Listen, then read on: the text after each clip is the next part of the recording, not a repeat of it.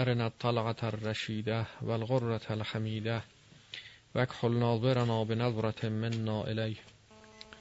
اللهم أرنا الحق حقا حتى نتبعه وأرنا الباطل باطلا حتى نجتنبه. واجعلنا من الذين عرفوا أنفسهم.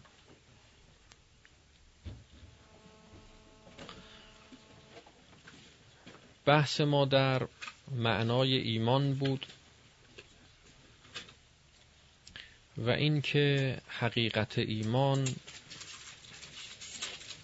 از مقوله علم و معرفت است.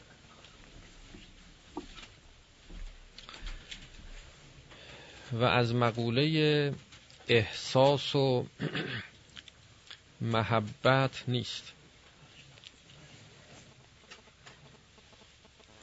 اما با احساس و محبت رابطه داره.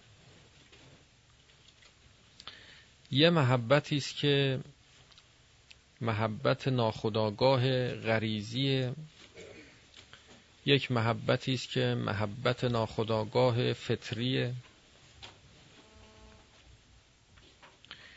و یک محبتی است که محبت اختیاریه و یک محبتی است که محبت ایمانیه. این محبت ها اگر در جای خودش قرار بگیره بسیاری از انحرافات در دین و مذهب اصلاح میشه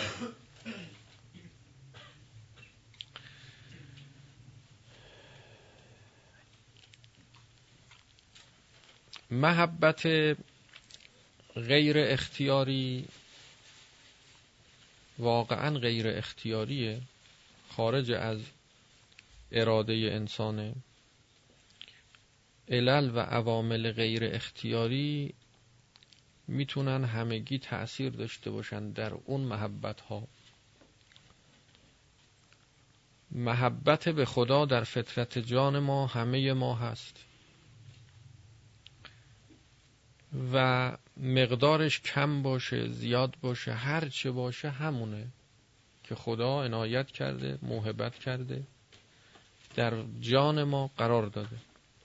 فطرت الله التي فطر الناس علیها. محبت غریزی محبت به خدا. غریزی هم داره که انسانهایی که متولد میشن اینها می‌تونن دو گونه باشند. محبت به خدا و اولیاء خدا و پاکی ها و خوبی ها در روان اونها باشه یا نه بغض نسبت به خدا و اولیاء خدا و خوبی ها و پاکی ها در روان اونها باشه. علا رقم اینکه در فطرت همه انسان ها که روح ماست حقیقت جان ماست محبت خدا هست.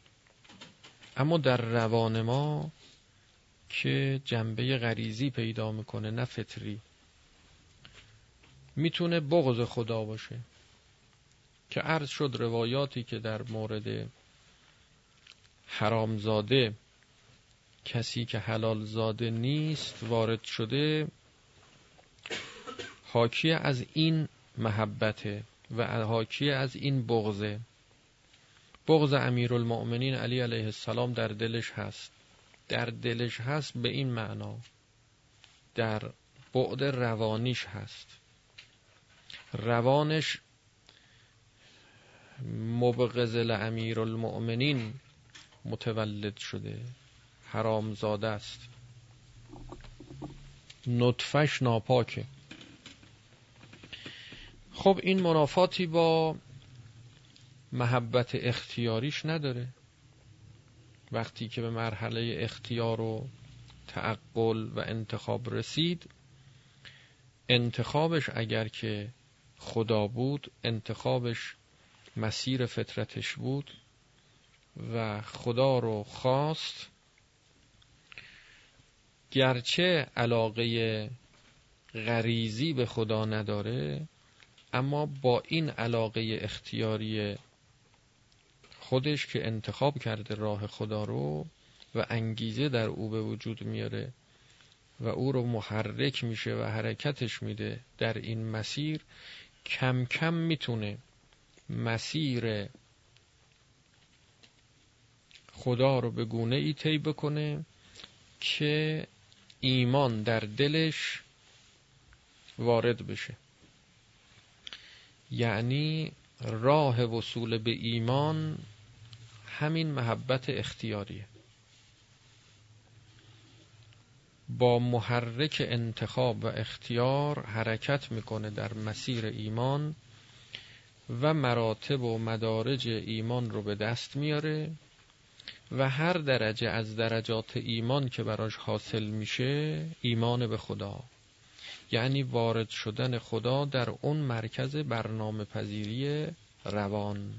خدا رو هی وارد می‌کنه وارد. به هر مقدار که خدا رو وارد می‌کنه در اون مرکز قلب به همون مقدار غیر خدا بغض خدا دشمنی با خدا از اون مرکز هی خارج میشه خارج میشه. از روانش پاک میشه.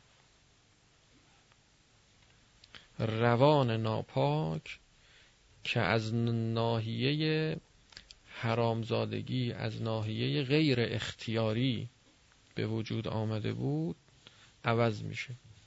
زائقه روانش تغییر می‌کنه. کسی که مثلا چلو کباب و خیلی دوست داره خیلی علاقه داره دوست داره نه دوست داشتن روحی نه زائقش سازگاره. بهش مزه میده. مزه میده. وقتی بیماری مثلا اوره گرفته اوره خونش بالا رفت. نقرس.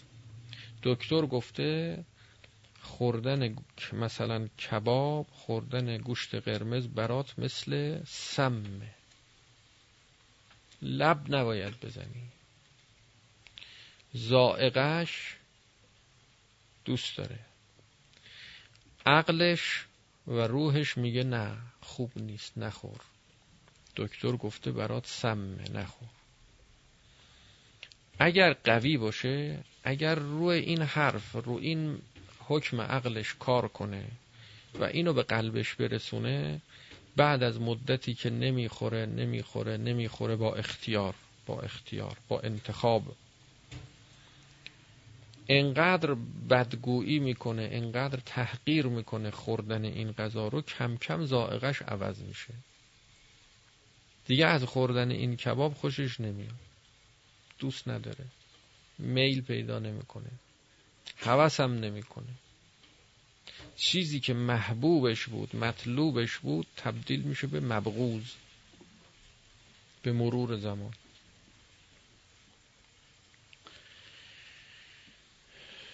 منتها کار می‌خواد کار اختیاری می‌خواد.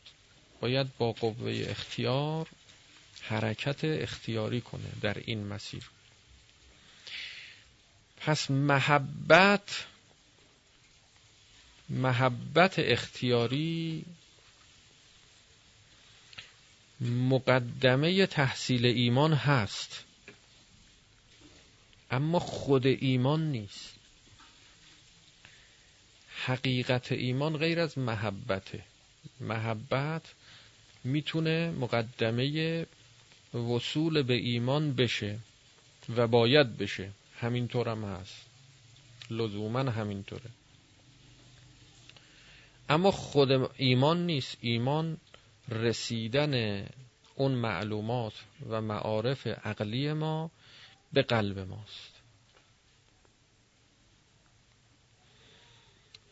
که این رسیدن با محبت با محبت اختیاری حاصل میشه. یعنی شما با اختیارت انتخاب می‌کنی راه خدا رو و در این راه با همین موتور محرک که استارتش رو با اختیارت زدی حرکت می‌کنی. و بعد از ایمان هم باز محبتی هست. این محبت غیر از محبت قبل از ایمانه. محبت قبل از ایمان محبت اختیاری بود. اما محبت بعد از ایمان دیگه اختیاری نیست. پس دو تا محبت قبل از اختیار بود. یک محبت و میل و گرایش با اختیار به وجود اومد. و یک محبت و میل و گرایش هم بعد از ایمان بعد از حصول ایمان هر مرتبه از مراتب ایمان که به وجود اومد به دنبالش یه میل و گرایش و علاقه به خدا در شما به وجود میاد. این میل و گرایش و علاقه دیگه اختیاری نیست. نه اینکه اختیاری نیست یعنی از اختیار ناشی نشده. نه از اختیار ناشی شده. با اختیار شروع شد. اگه اختیار نبود کار به اینجا نمی رسید با اختیار شروع شد. اما حالا که به اینجا رسید دیگه عین الاختیار. از اختیار دیگه خبری نیست.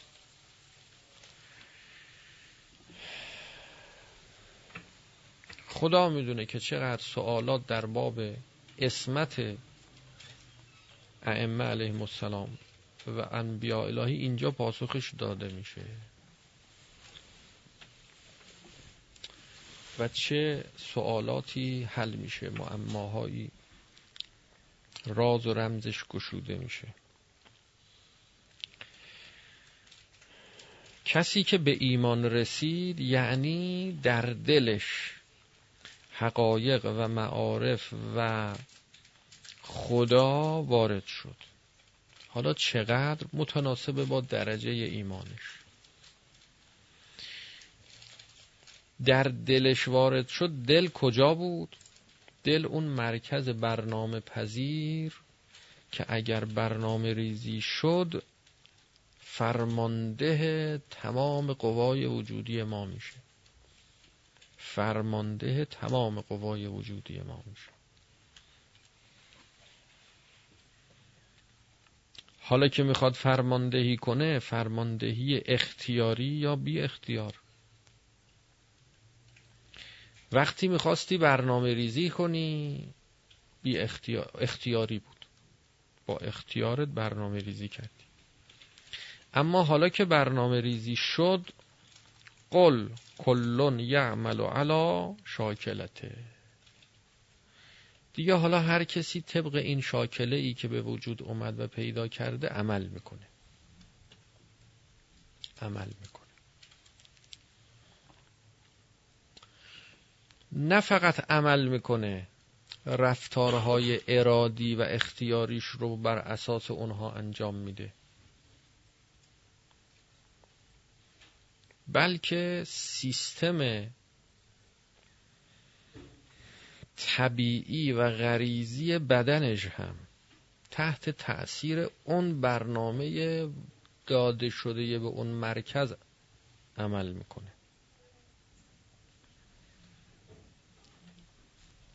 کسانی هستند کسانی بودند که اینها مبتلای به بیماری های مختلف بودند. با وارد کردن اطلاعاتی در این مرکز مرکز برنامه پذیر و فرمانده. فرمانده همه قوای وجودی ما. فقط بعد روحی نداره روانی نداره مسئله مسئله جسمیه حتی.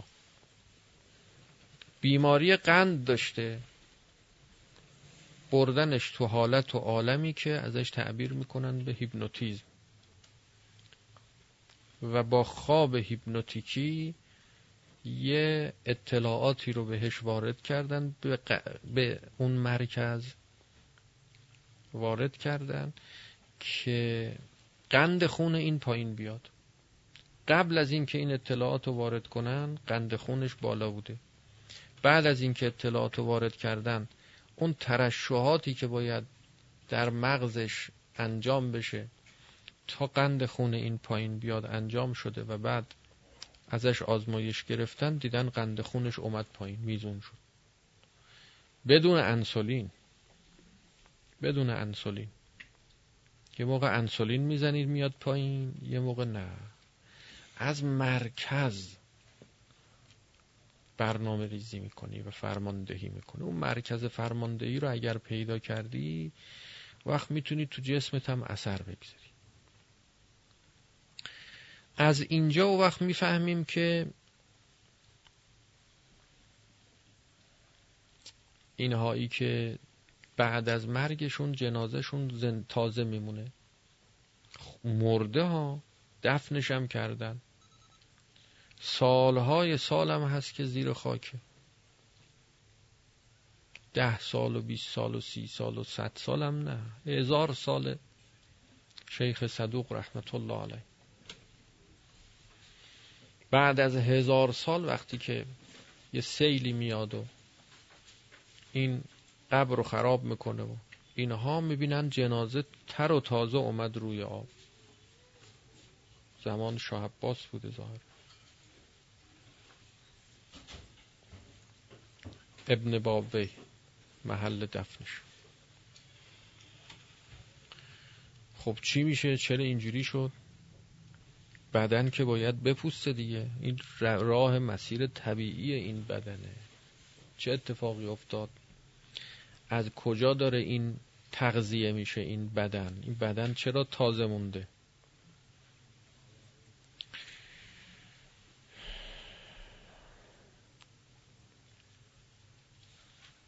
مرکز قلب مرکز فرماندهی کل قوای ماست. اونجا رو درست کن. خودت رو در معرض شنیدن سخنانی قرار بده. چون با شنیدن این سخنان داری برنامه ریزی می‌کنه اون مرکز رو. که این سخنان سخنان مفید و سازنده و الهی باشه. در جهت خواست شما و انتخاب اصلی شما باشه. که همون انتخاب خدا و بهشته. من اسقا الى ناطقن فقط عبده حضرت امیر علیه السلام فرمود. کسی که به گوینده ای سخن گوینده ای گوش دهد فقط عبده او رو عبادت کرده. عبدش میشه. عبودیت از کجا میاد؟ یعنی مطیعش میشه فرمانبرش میشه. او چیکار می‌کنه که این فرمان ده بر میشه؟ او فرمان ده میشه اینم فرمان بر داره حرف که می‌زنه این حرفا داره برنامه میده. داره اون مرکز رو پر می‌کنه. نوار خالی رو داره پر می‌کنه. پر که شد قل کلون یعمل علی شاکلته. از کوزه برون همان تراود که در اوست. بلا نسبت شما. ها از کوزه برون همان تراود که در او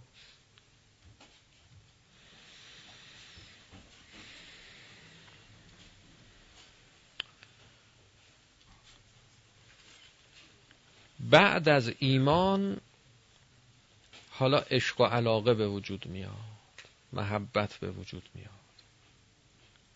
این محبت دیگه مستقیما اختیاری نیست. غیر مستقیم اختیاریه. با اختیار شروع شد. شما اگر رفتی پشت بام از پشت بام با اختیار خودت رو پرت کردی پایین. پشت بام ساختمان صد طبقه ها که فاصله داشته باشه تا برسی زمین به چه روش فکر کنی. از پشت بام ساختمان صد طبقه خودتو پرت کرد با اختیار. وقتی پرت کردی دیگه داری میای پایین دیگه. وسط را پشیمون شدی. فایده نداره دیگه. دیگه رفت دیگه بی اختیار شدی. دیگه بی... هنوز نرسیدی پایین ها. هنوز مغزت به زمین نخورده. هنوز زنده ای به مقصد نرسیده. اما دیگه اختیار رفت کار. بی اختیار داری ادامه میدی. پشیمونم شدی دیگه راه چاره نیست دیگه باید بری تا آخرش. میری. این راه هم همینطوره. راه خدا راه شیطان. هر دوتا رو قرآن سریح فرموده. طبع الله علی قلوبهم. خدا مهر می‌زنه. یعنی دیگه اینا تموم شد کارشون. زنده هنوز زنده هنوز نبرد هنوز مغزشون نخورده به زمین. اما میفرماد در قلب اینا بسته شد بسته شد. با اختیار اومدن نه اینکه بی اختیار رفتن. نه راه جهنم رو با اختیار طی کردن. وارد شدن در جهنم تموم شد. وارد شدن به این معنا در قلبشون رو بستن. برنامه ریزی کردن. برنامه ریزی به سوی جهنم. برنامه رو دادن به این ماشین. بعدم قفل زدن. تموم شد. بل قلوبهم چی؟ غلف. سریح آیه قرآنی که حالا ما میگیم قفل قرآن می‌فهمد قلف با غین و لام و فه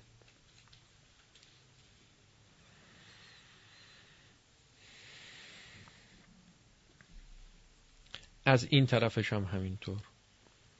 انبیاء الهی معصومین علیهم السلام اینها کارشون به جایی می‌رسه که وقتی با اختیار مسیر رو وارد میشن دیگه قفل می‌کنن و رو این برنامه تنظیم می‌کنن. می‌گذارن هواپیما رو میگن رو اتوماتیک. می‌ذارن هدایت اتوماتیک. اینو بهش میگیم ایمان. هر درجه از درجات ایمان که برای شما حاصل میشه شما یه برنامه اتوماتیک پیدا کردی که این دیگه خودش کار می‌کنه. دیگه شما نیستی. منتها همین برنامه ناخداگاه اتوماتیک تا وقتی که شما تو دنیا هستی تو دنیا هستی. حالا تو دنیا بودن یعنی چی؟ عرض می‌کنیم. تا وقتی تو دنیا هستی قابل تجدید نظر هست. برنامه برنامه اتوماتیک ها. این هواپیما رو اتوماتیک تنظیم شده هدایت اتوماتیک داره میره به سمت مقصد. اما شما هنوز می‌تونی از حال اتوماتیک درش بیاری برنامهش رو عوض کنی. میشه. هم اختیاریه هم غیر اختیاریه. وقتی که برنامه برنامه اتوماتیک غیر اختیاری داره کار می‌کنه دیگه میره. کسی که نمازشو عادت کرده غلط می‌خونه. عادت کرده یه لفظ و غلط میگه. همینجور می‌خونه و میره. اتوماتیک برنامه تنظیم شده رو اینجور خوندن. هر روز همینجور نماز می‌خونه. اما اینجور نیست که نشه درستش کرد. حالا درست عادت کرده. ترک عادت هم موجب مرض است. ولی خب به هر حال نیش اغربم نه از چی میگن ره غرض است. اقتضای طبیعتش این است.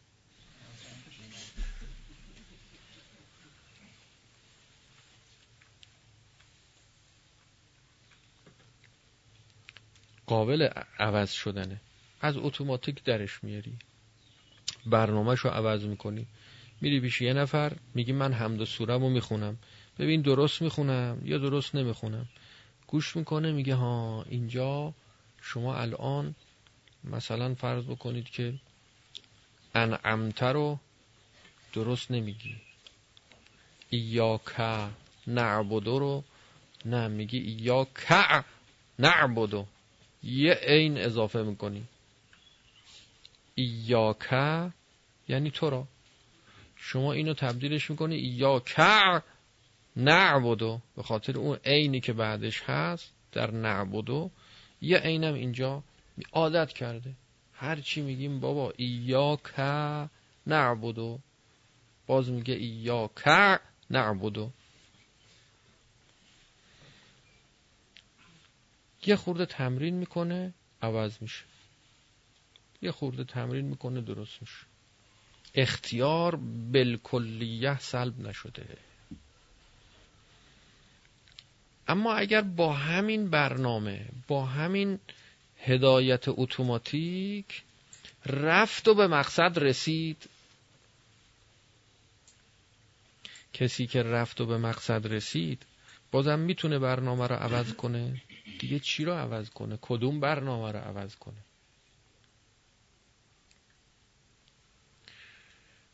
دیگه اختیار راه نداره جا نداره. از اختیار بی نیاز شده و محل اعمال انتخاب و اختیار گذشته. معصومین علیهم السلام به اینجا می‌رسن. ما تو مراحل قبلیشیم هنوز تو راهیم هنوز تو راهیم به مقصد نرسیدیم. منتها با ایمانی که پیدا می‌کنیم به خدا مقطعی مقطعی مرحله به مرحله. از این تعبیر میشه در روایات به ایمان آریه ای ایمان آریه ای مقطع به مقطع مرحله به مرحله. هی برنامه ریزی اتوماتیک می‌کنیم. می‌ذاریم رو هدایت اتوماتیک این هواپیما بره. کار خودشو انجام بده. اما هنوز در معرض خطر هستیم. هنوز شیطان دستش کوتاه نشده. میاد نقش داره دخالت می‌کنه. ایمان آریه ای رو می‌گیره. چون کار به آخر نرسیده. راه تمام نشده. اولیاء خدا راه تمام کردن. وقتی راه تمام شد دیگه وارد شد در بهشت. اختیار مال اونجایی است که شما سر دوراهی هستی و بر سر دوراهی باید انتخاب کنی. خب حالا شما یه موقع هستش که برنامه رو رو اتوماتیک گذاشتی و اتوماتیکوار انتخاب می‌کنی. دیگه وقتی به گناه می‌رسی چشمت خودش ایمان پیدا کرده تقوا داره. خود چشمت ها تقوا داره. اصلا چشت بسته میشه به گناه که می‌رسه سرت پایین میاد. به گناه که می‌رسه چشمت بازه سرت هم پایین نمیاد. اما نمی‌بینه. نمی مرکز فرماندهی جای دیگه است دیگه. شما به اون مرکز فرماندهی یه برنامه ای دادی که اون برنامه داره کنترل تو قند خون تو تنظیم می‌کنه. فشار خون رو تنظیم می‌کنه. چربی خون رو تنظیم می‌کنه. شما اگر تحت تأثیر حرفهایی قرار بگیرید که چربی خون شما رو تنظیم کنه تا چربی خونتون تنظیم میشه بدون دارو. اگر تحت تلقین و تأثیر حرفهایی قرار بگیرید که قند خونتون تنظیم بشه تنظیم میشه. اوره تنظیم همه رو تنظیم می‌کنه. و بالعکس تحت تأثیر حرفای قرار بگیرید که همه رو به هم بریزه. فشار خونتو ببره بالا می‌بره. چربی خونتو ببره بالا می‌بره. در آن بکشت. چنان با حرف به کشتن میدن آدم رو. می‌کشن بله سکته میکن با حرف مرده رو زنده می‌کنن سکته کرده داره میمیره. با همین حرف که بهش می‌زنن و باور می‌کنه و معتقد میشه و میپذیره و ایمان پیدا می‌کنه حیات پیدا می‌کنه. کسی داریم که با همین تلقین اگر حرفاش درست نباشه فقط تلقین محض باشه. اگرم درست باشه که درست باشه. این خوراکش فقط کله پاچه بود. خوراکش. و چربی حیوانی. هرچی دکترها گفتن جز کردن ناله کردن که نخورید نخورید نخورید. چربی نمی‌دونم چی بخورید چی بخورید. اینا رو نخورید اینا ضرر داره. اینا رگهای قلب رو می‌گیره میبنده رگهای مغز این گوشش بدهکار می‌گفت بی خود میگه. بی خود. همیشه کله باچه تو یخچالش داشت. آماده پخته. خواستید آدرسشو میدم. الان دیگه رفت مشهد. امروز آزم مشهد بود.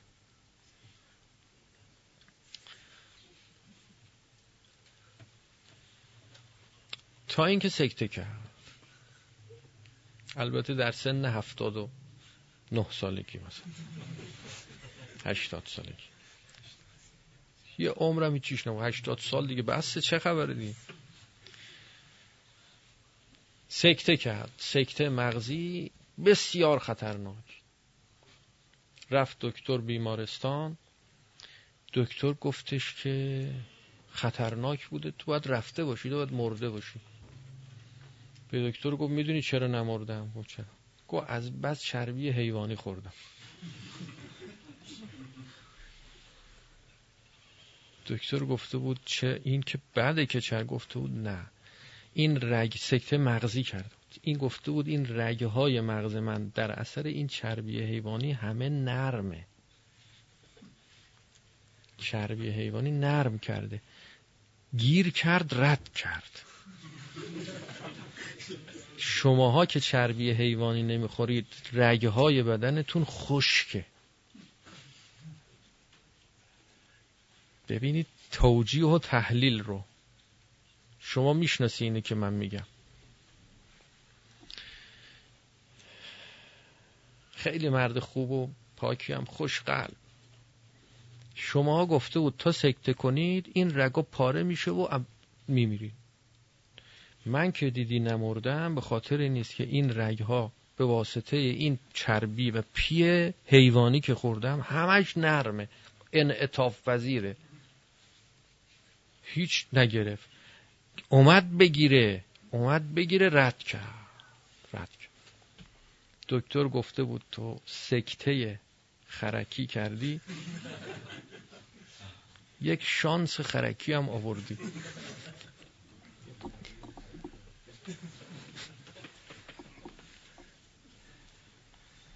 می‌گفت به دکتر گفتم که اگر چربی حیوانی بده پس چرا این گوسفندا سکته نمی‌کنن؟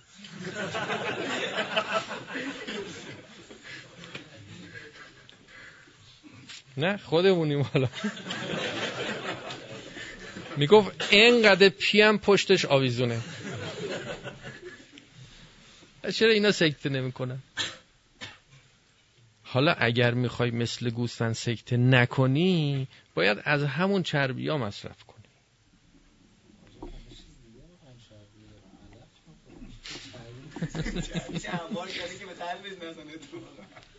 اصلا خدا اون چربی ها رو اونجا برای چی گذاشته؟ بعدم به ما گفته این گوسفند رو زب کنید. خب گذاشته که ما مصرف کنیم دیگه. پس بخور که نرم باشه این رگه های مغزه. انعطاف داشته باشه. که اگر خدای نکرده یه سکته یه خرکی کردی این رد بکنه.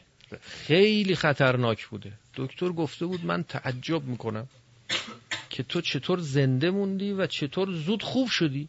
زودم خوب شد پشت را افتاد اومد. بعد چیزی نموند بیمارستان. زودم خوب شد اومد.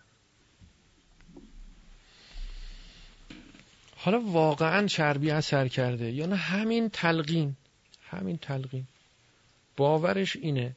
میگه این چربی رگه های بدن من رو نرم کرده. همین تصوری که می‌کنه نرم میشه. نرم میشه. همین تصور نرم می‌کنه. خیلی اثر داره.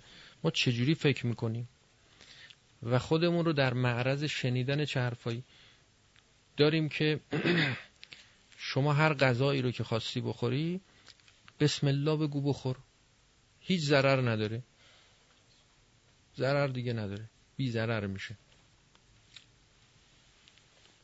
بسم الله بگو. کسی با اعتقاد این کارو بکنه واقعا همین میشه. همین میشه اصلا. غذا رو که می‌خوای بخوری بسم الله بگو بخور. میگن برات بده. نمونه داشتم ها. موارد متعدد. دکتر گفته این غذا برات بده. بسم الله گفته خورده نه بد نبوده بلکه خوب شده. خوبش کرده. سعر المؤمنه شفا. نیم خورده مؤمن دواست شفاست. حالا میگن که مواظب باش دهنیه ها. دهنیه. ویروس داره میکروب داره. اگر مؤمنه نیم خوردهش رو بخوری شفاست. نفرمودن نیم خورده مؤمن بی ویروس شفاست.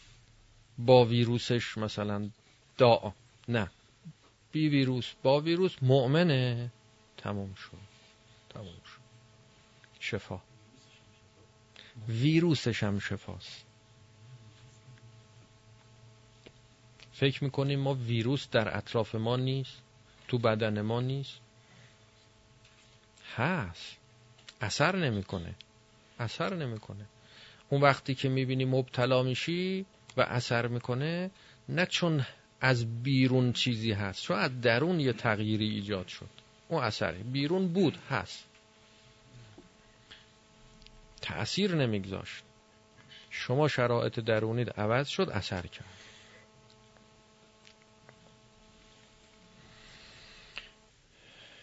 پس اینطور نیست که ما بگیم که کسی که مراتب عالی ایمان رو طی کرده و به مقام یقین رسیده و وارد در بهش شده هنوز هم با اختیار عمل می‌کنه. نه دیگه عین الاختیار. داریم در حدیث که مقام اسمت یه مقامی است که دیگه از اختیار خبری نیست. خب بی اختیار کار می‌کنه؟ نه. بی اختیار نمیشه گفت. با اختیار اومده این راه طی کرده. با اختیار به این مقام رسیده. منتها حالا که به این مقام رسید کسی که وارد در بهش شد احتیاج به اختیار نداره. تمام برنامه هاش اتوماتیک عمل میشه. میگیم اسمت از گناه و خطا و اسیا همه چی پیدا می‌کنه. دیگه این پاک. خب پاکه می‌تونه گناه کنه و نمی‌کنه. نه دیگه نمی‌تونه گناه کنه. نمی‌تونه. خب حالا که نمی‌تونه پس بگیم فضیلتی نداره. چه فضیلتی داره؟ ما هم اگر که نتونیم گناه کنیم و گناه نکنیم که مهم نیست. این که رسیده به اینجا رسیده به اینجا که دیگه اگرم بخواد گناه کنه نمی‌تونه گناه کنه که نمی‌خواد. رسیده به اینجایی که دیگه نمی‌تونه گناه کنه اینو با اختیار رسیده. با انتخاب خودش با اختیار خودش رسیده به این مقصود. شما هم تلاش کن حرکت کن برس. شما هم وارد در بهش شدی که دیگه راه جهنم به رود بسته میشه. دیگه راه جهنم به رود بسته میشه. برس به بهشت.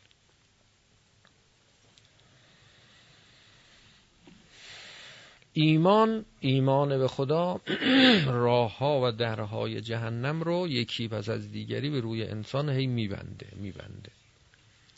انقدر میبنده و شما جلو میری جلو میری جلو میری تا کار به جایی می‌رسه دیگه وارد میشی در تمام درهای بهشت. از همه درهای بهشت وارد میشه و همه درهای جهنم به رود بسته میشه. دیگه اگر به اینجا رسیدی کار تمامه. و ولو اینکه در دنیایی ولو اینکه زنده ای و راه میری.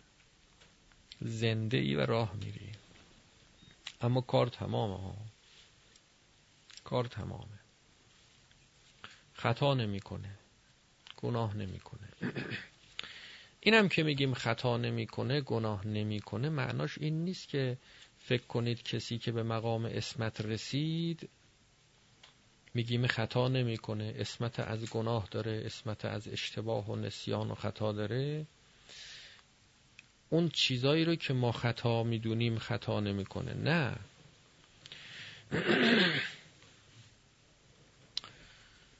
یعنی ارادش اراده خداست. تمام وجودش رو خدا پر کرده. تمام قوای وجودیش خداست. خب حالا خدا خطا می‌کنه یا خطا نمی‌کنه؟ مسلمه که خدا خطا نمی‌کنه. ولی خطایی که ما خیال کنیم خطاست می‌کنه ها. خدا تمام کاراش خطاست تمام کاراش بی حسابه. تمامش بی کتاب. از دید ما که پایینیم ها عقلمون نمی‌رسه نمی‌فهمیم بچه ایم. همش غلطه همش خطاست همش اشتباهه اینجوری خطا می‌کنن. اینجوری خطا می‌کنن. اگه بخوای اشتباه بگیری ایراد بگیری از این ایراد پر. پر خطاست. ما از پایین نگاه می‌کنیم به خدا میگیم آخه این چه وضعش؟ الان که مثلا فرض بکنید زمستان باید بارون بیاد برف بیاد نمیاد. نمیاد. باید بیاد. خبر نداریم از بالا. که همه کارهای خدا رو حسابه.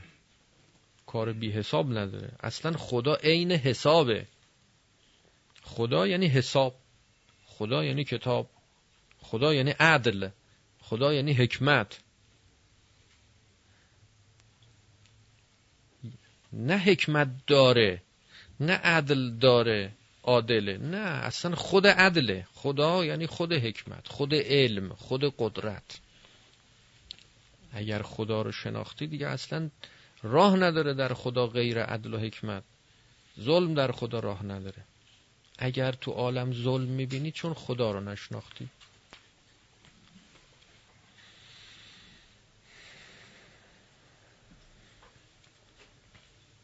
در هستی جز قانون عدل و حکمت امکان نداره راه داشته باشه. خدای عادل خدایی که عین عدله نمی‌تونه ظلم کنه. عدل و ظلم نقیزه اینن قابل جمع شدن نیستن. که هم عدل باشه هم ظلم. در خدا نقیزه اینن در غیر خدا ملکه و عدم ملکه. در خدا نقیزه اینن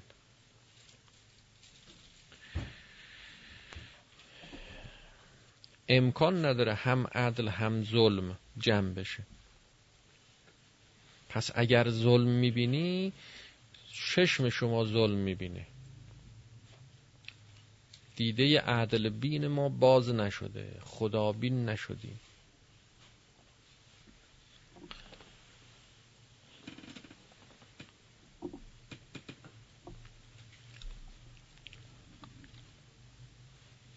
یه سلواتی مرحمت کن.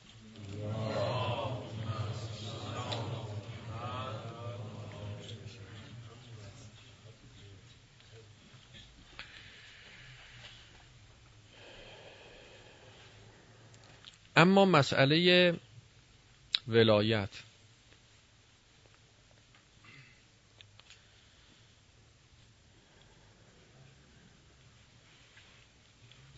این محبتی که به دنبال اختیار به وجود میاد.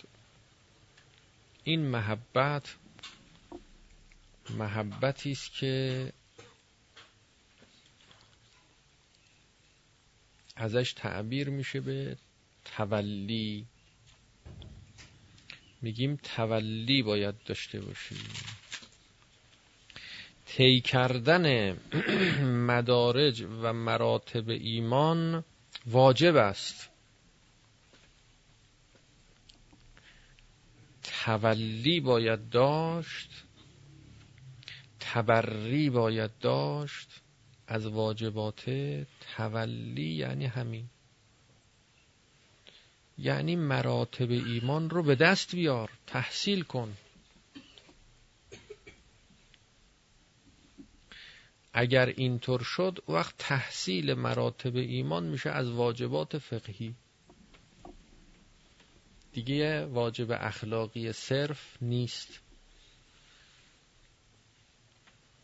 و فقها هم فرمودن تولی و تبری واجبه.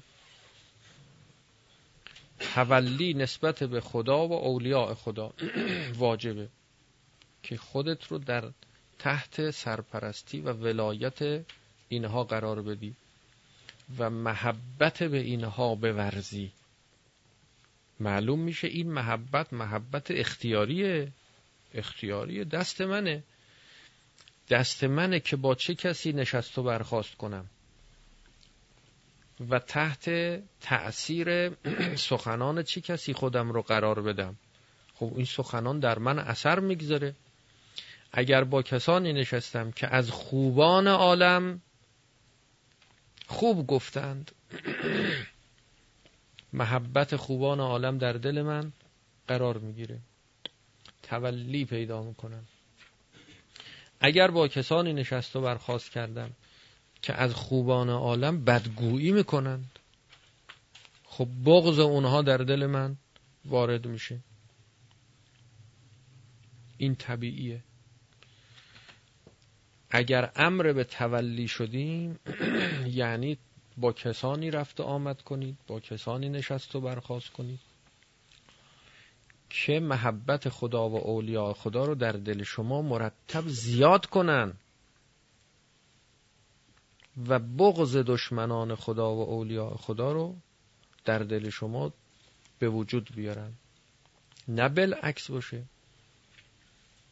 مجالست الاشرار توجب سو از زن بالاخیار.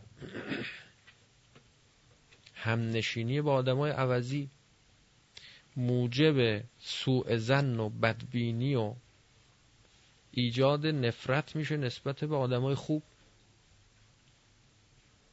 پس به عنوان یک وظیفه فقهی این مسئله مطرح میشه.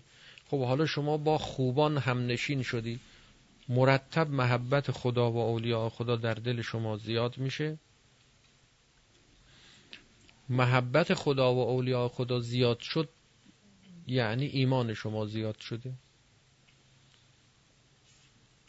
ایمان شما زیاد شده. ایمان شما زیاد میشه.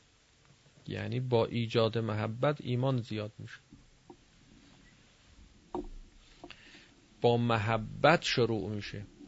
منتها با معرفت ادامه پیدا می‌کنه و باز با محبت تمام میشه. الا یا ایها الساقی ادر کعسن و ناولها که عشق آسان نمود اول ولی افتاد مشکلها. آسان نمود اول. عشق اول بود. او عشق اول خوبه. خوبه. اما کافی نیست. ولی افتاد مشکلها. حالا عقل می‌خواد مربی می‌خواد راهنما می‌خواد. ولی افتاد مشکلها. عقل داشتی راهنما داشتی حالا اینها رو وارد کن در قلبت همه این معارف رو وارد کن در قلبت چرا فرمودن که مجالست با نیکان و ابرار داشته باش؟ به خاطر اینکه اون معارفی رو که به دست آوردی اینها وارد می‌کنن در قلبت و تبدیل می‌کنن به محبت. تبدیل می‌کنن به محبت. وقتی وارد در قلبت شد ایمانی شد از ایمان محبت زاییده میشه به وجود میاد. با محبت شروع میشه با عقل ادامه پیدا می‌کنه. تبدیل به ایمان که شد محبت ازش تولید میشه. دیگه اولیاء خدا وقتی که عمل می‌کنن حبا له عمل می‌کنن. امیرالمومنین علی علیه السلام وقتی نماز بخونه ما نماز می‌خونیم تا به محبت برسیم. امیرالمؤمنین نماز می‌خوند چون محبت داشت. ما نماز می‌خونیم تا مسیر تکامل و ایمان رو طی کنیم. اولیاء خدا نماز می‌خونند چون مسیر ایمان و تکامل رو طی کردند. وقتی طی کرد دیگه مملو و از محبت به خدا و اولیاء خداست. هر دو با محبت کار می‌کنیم ما محبت قبل از معرفت اونا محبت بعد از معرفت. چقدر مهمه این مسائل. قرار گرفتن هر یک از این مسائل در جای خودش. خدا می‌دونه که چه مسائلی رو حل می‌کنه. و چه انحرافاتی رو اصلاح می‌کنه. اینطور نیست کسی بگه من به یقین رسیدم دیگه لازم نیست هیچ عملی انجام بدم. دیگه تکالیف از من ساقط شد. عمل انجام می‌دادم برای اینکه به این مقام برسم. حالا که رسیدم دیگه تموم شد. نه تازه نوع محبتش عوض شد. قوم عبدالله خوفن قوم عبدالله طمعا. قوم عبدالله حبا له. یه دست خدا رو عبادت می‌کنن از خوف جهنم. یه دست خدا رو عبادت می‌کنن از طمع بهشت.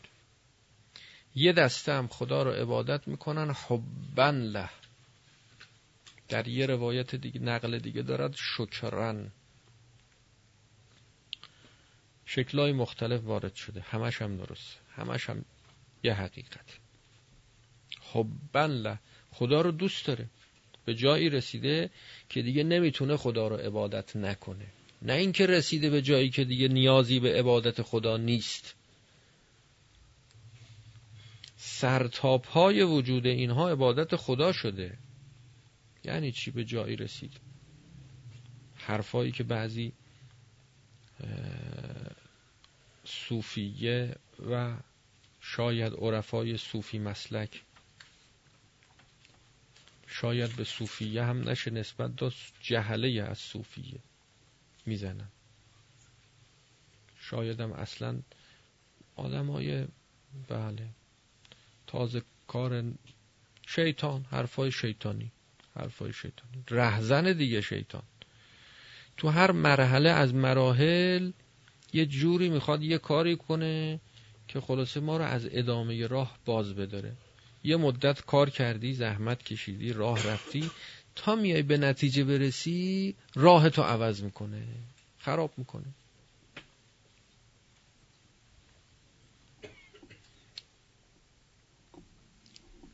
ول مخلصون فی خطر عظیم. به اخلاص رسیده. تازه مخلصون میفرمد فی خطر عظیم. اینایی هم که به اخلاص رسیدن همشون در خطرن هنوز. هنوز در خطرن. شیطان قطع امید از اینها نکرده. تنها کسانی که اینها قطع امید شده ازشون و شیطان از اینها ناامید شده و شیطان به دست اینها مسلمان شده مخلصون هستن. مخلصون. مخلصون. اسم مفعول. که دیگه کار به جایی رسیده که اختیار اینها به دست خداست. دیگه از اختیار من و من و منیت خبری نیست. که منی هست و اختیاری هست و انتخابی هست و من می‌خوام این کار رو بکنم. تصمیم گرفتم چنین کنم چنان کنم. ماها باید باشیم و ماها باید اینجور باشیم. ما باید بگیم من من من. من راه خدا رو میرم. من راه بهشت رو طی می‌کنم. من مراتب و مدارج عالی ایمان رو طی می‌کنم. با این من حرکت می‌کنم. اگه این منو از دست بدی هیچی نمیمونه ها. اینم یک مسیر انحرافی دیگه است. که بعضی همون اول کار هنوز طرف را نیفتاده از منش خلاصه جداش می‌کنن. جداش که کردن؟ سالبه به انتفاع موضوع میشه. هیچ. یک عالم عاطل باطل بی معنی خل چل خل چل از این من از اعتماد به نفس جدا نشد. فلذا یکی از مسائلی که بین علما هنوز هم لاینحل باقی مونده این است که اعتماد به نفس چه جایگاهی داره؟ این همه فرمودن اعتماد به خدا کنید. آیا اعتماد به نفس با اعتماد به خدا منافات داره یا منافات نداره؟ بزرگان از علما نشستن بحث کردن. یکی میگه منافات داره یکی میگه نداره. بله. علامه تبا تبایی رضوان الله تعالی فرمودن منافات داره. اعتماد به نفس یعنی چی؟ اعتماد به خدا. مسئله به این آسونی ها نیست که شما الان خیال می‌کنید.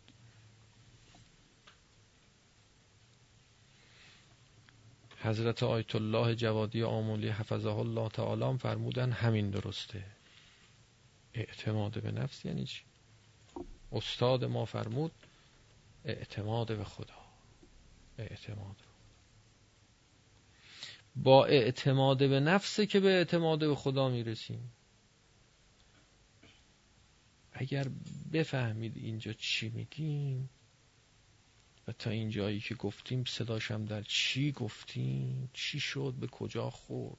او فاتحه. مع الصلوات. اللهم صل علی محمد. و آل محمد.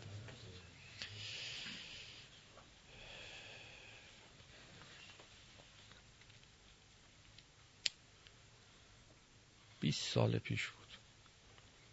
از یکی از معارف سوال کردم که این شایدم بیست سال بشه. این اولیاء خدا که به مقام اسمت رسیدن که گناه نمی کنند نمی توانند گناه کنند. این همه روایات ادله داریم که نمی‌تونن. حالا بعضی می‌خوان بگن نه خیر می‌تونن هنوز. نه نمی‌تونن. بی خودی خودتون رو خسته نکنید. نمی‌تونن. کسی که نمی‌تونه گناه کنه و گناه نمی‌کنه چه فضیلتی داره؟ چه ارزشی داره؟ این دیوارم گناه نمی‌کنه. دیوار دیوار که گناه نمی‌تونه بکنه. خب. میشه دیوار. چه فرقی داره با دیوار؟ یه خورده فکر کرد و گفت نمی‌دانم.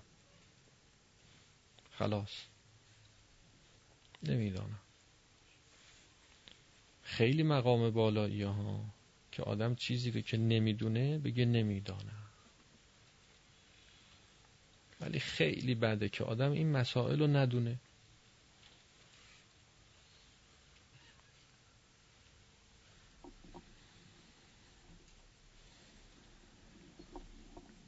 اینا چیزایی نیست که آدم ندونه. چرا نباید بدونی؟ چرا نباید بدونی؟ چون تو راهی که به این حرفا به جواب این حرفا برسه نبودیم و نرفتیم. کجا رفتیم؟ پس چی کار می‌کردیم؟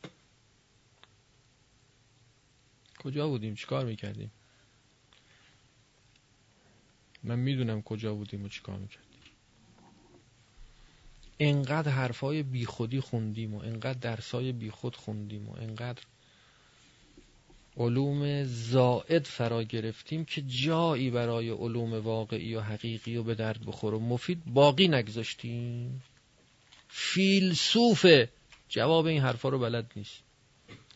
عارف جواب این حرفا رو. عارف علم نظری ها تو علومه. 20 سال سی سال چهل سال درس فلسفه و عرفان خونده. جواب این حرفا رو بلد نیست. یه بچه میاد ازش سوال می‌کنه توش میمونه. کجا بودی؟ چیکار می‌کردی؟ سی سال چهل سال. یه عمری صرف کردی فلسفه خوندی.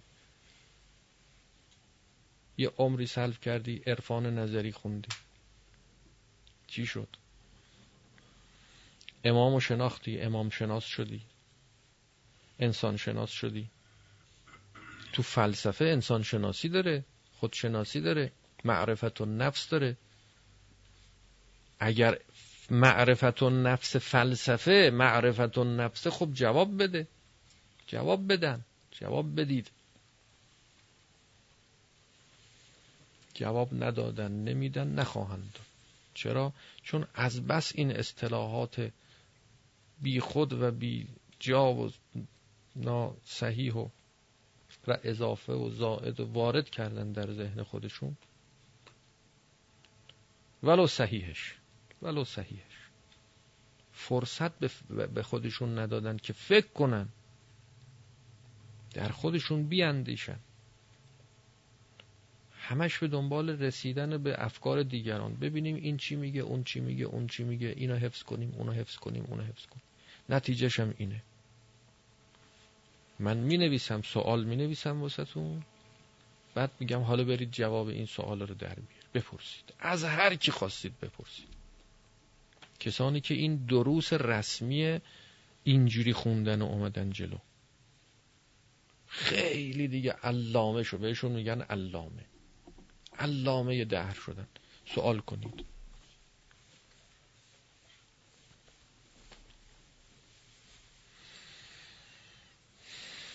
درس خوندن لازمه. اما لیس العلم به کسرت تعلیم و تعلم اینقدر دیگه درس نمی‌خواد. می‌خواد. بدون درس به درد نمی‌خوره. کسرت نمی‌خواد.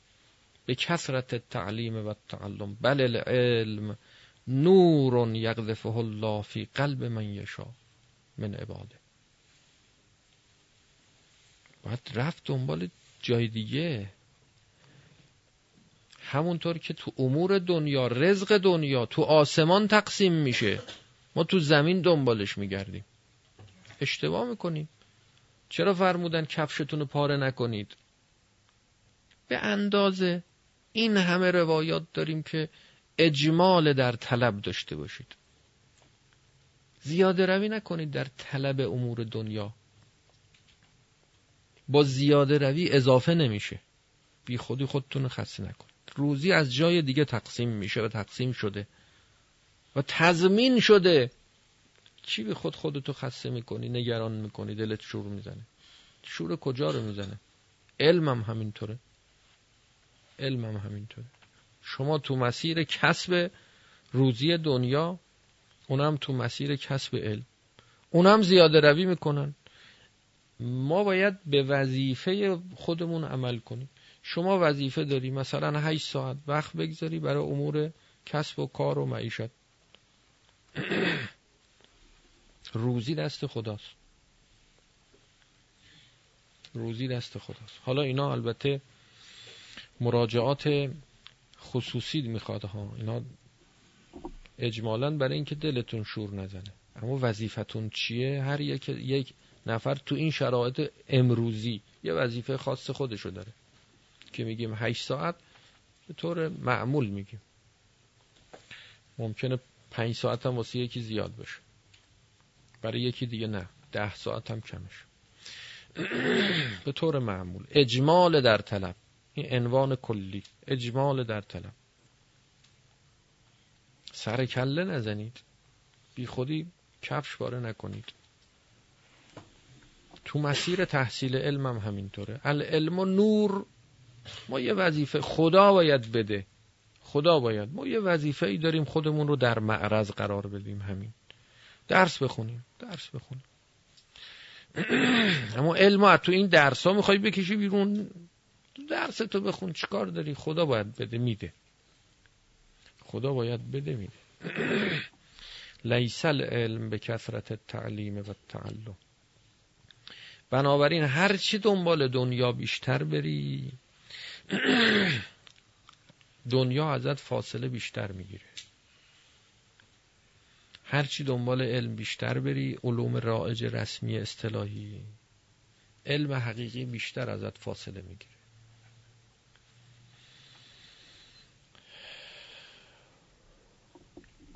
وصلى الله على محمد وآله الطاهرين.